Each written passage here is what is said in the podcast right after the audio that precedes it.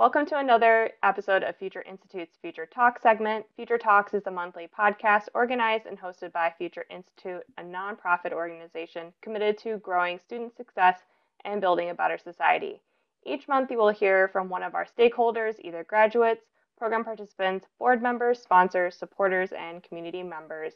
I'm your host, Nicole Pienka, Program Officer of one of Future Institute's programs, the Future Leaders Initiative, or FLY program. Today, our guests are Chris Sessions and Sarah Dietrich, both current interns with Future Institute and seniors in college. Chris and then Sarah, can you please tell us a little bit more about yourselves to introduce yourselves? Yeah, of course. Thank you for having me, Nicole. Um, my name is Chris Sessions. I am a, like she said, I'm a senior at Loyola University Chicago. I am a political science and global studies double major. Um, I'm from Santa Clara, California, and I went to a, like a private Jesuit school and a high school back home. So it really drew me to like a school like Loyola, and then also eventually like the career I'm on now. Hi, my name is Sarah Dietrich, and I am the communications assistant intern for the fall of 2021. I am currently a senior studying public relations and business at the University of South Carolina, and I only have one semester left as of now. So I'm very excited to graduate and looking forward to it. Awesome. Thank you for those introductions.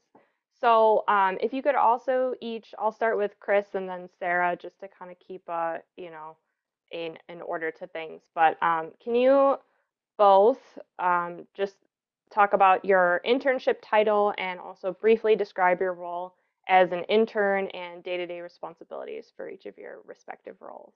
Yeah, so I am a development intern, which is essentially a fancy word for fundraising. Um, day-to-day responsibilities include pretty much just prospecting foundations and, uh, and corporations, any any uh, funding source that we can uh, apply to to see if they'll help fund our programs.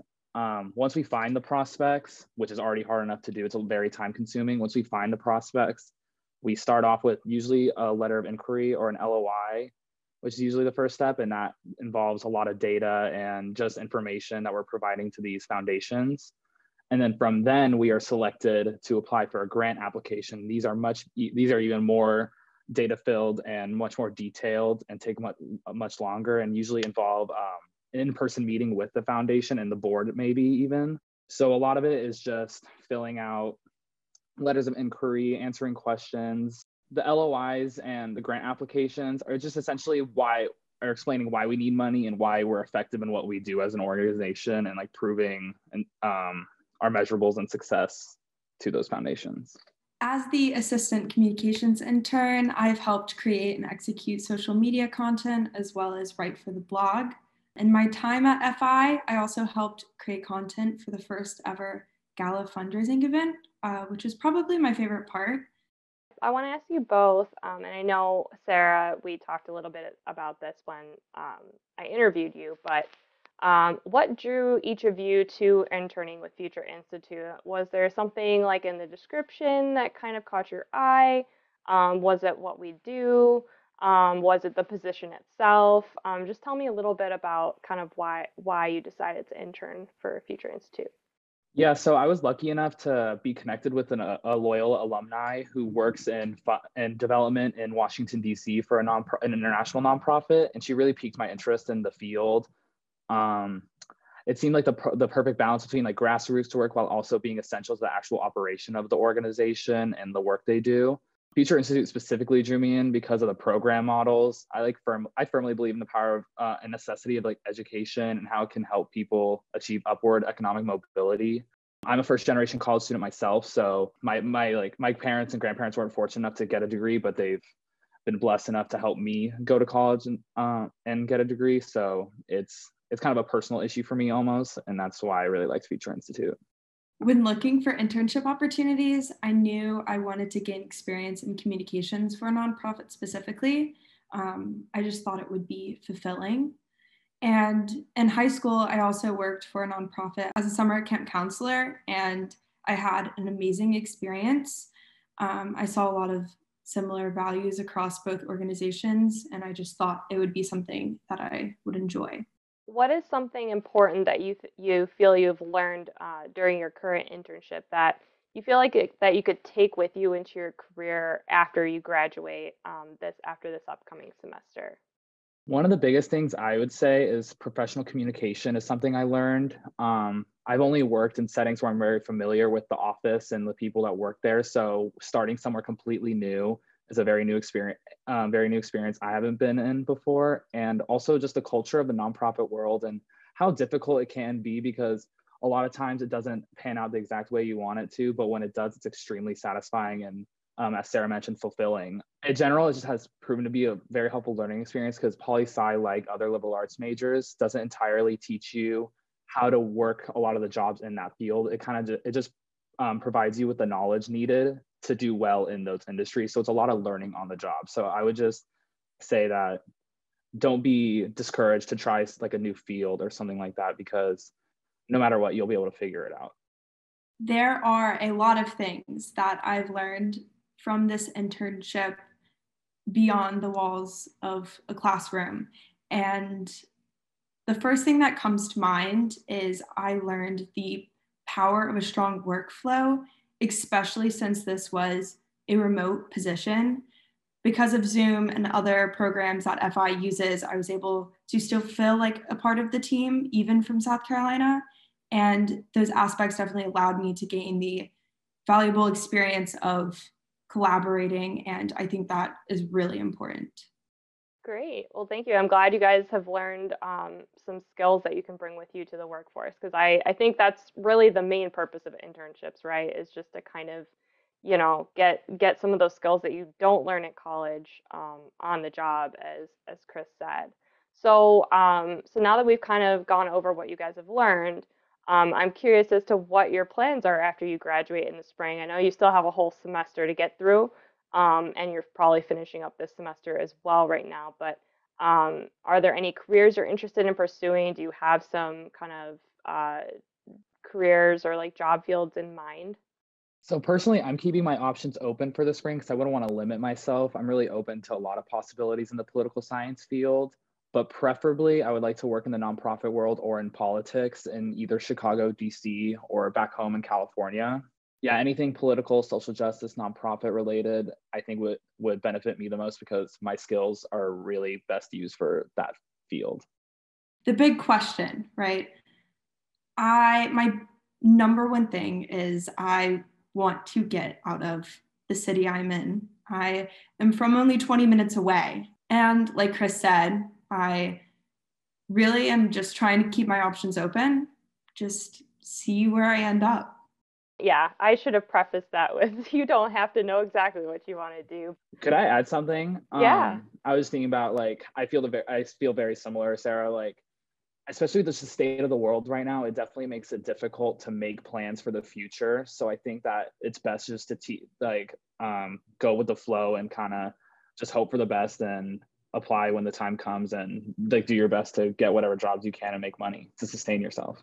Definitely think that's a good point, Chris. It's it's very unknown right now the state of the job market and especially new um, college grads. I haven't seen I haven't been able to read much about it um, recently, but I'm sure it's definitely kind of a 50-50 situation um, of just who's hiring and what field you know they're hiring in um, i know just as a point of like not knowing what you're going to do i when i graduated with my undergraduate degree i just wanted to write and that was like my only goal is just to be able to write and i got my first job and i stuck with that for about a year and just learned that just writing in the capacity of what i was doing at that job was not enough for me like i didn't feel like I didn't feel fulfilled by it, even though I was doing what I thought I was going to do.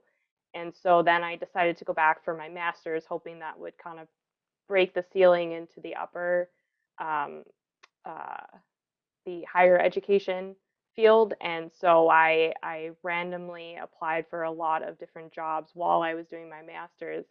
And I wound up here where I am now. And I never really considered nonprofit work, but honestly, it's it's definitely the sector that I would love to continue finding myself in as I go through my career. So, you know, it's it's one of those things where I, I never thought I would find myself here, but I'm here and I this is what I like doing. And so sometimes you just never know, like you said. Um, so I think your both your answers are are really good for where you guys are at right now. You kind of have to learn to go with the flow of what um, what is happening in the job market. And I wish you both um, a lot of luck on that because I know it's hard looking for a job. Just one last question for you both. How do you feel like Future Institute can help college students like you achieve their goals and face all of the challenges that they face, especially as first generation college students, like you said, Chris? Um, are there anything anything you can think of that we could add to our programs or continue developing in our programs or anything you feel like, man, I wish I had this during my college career?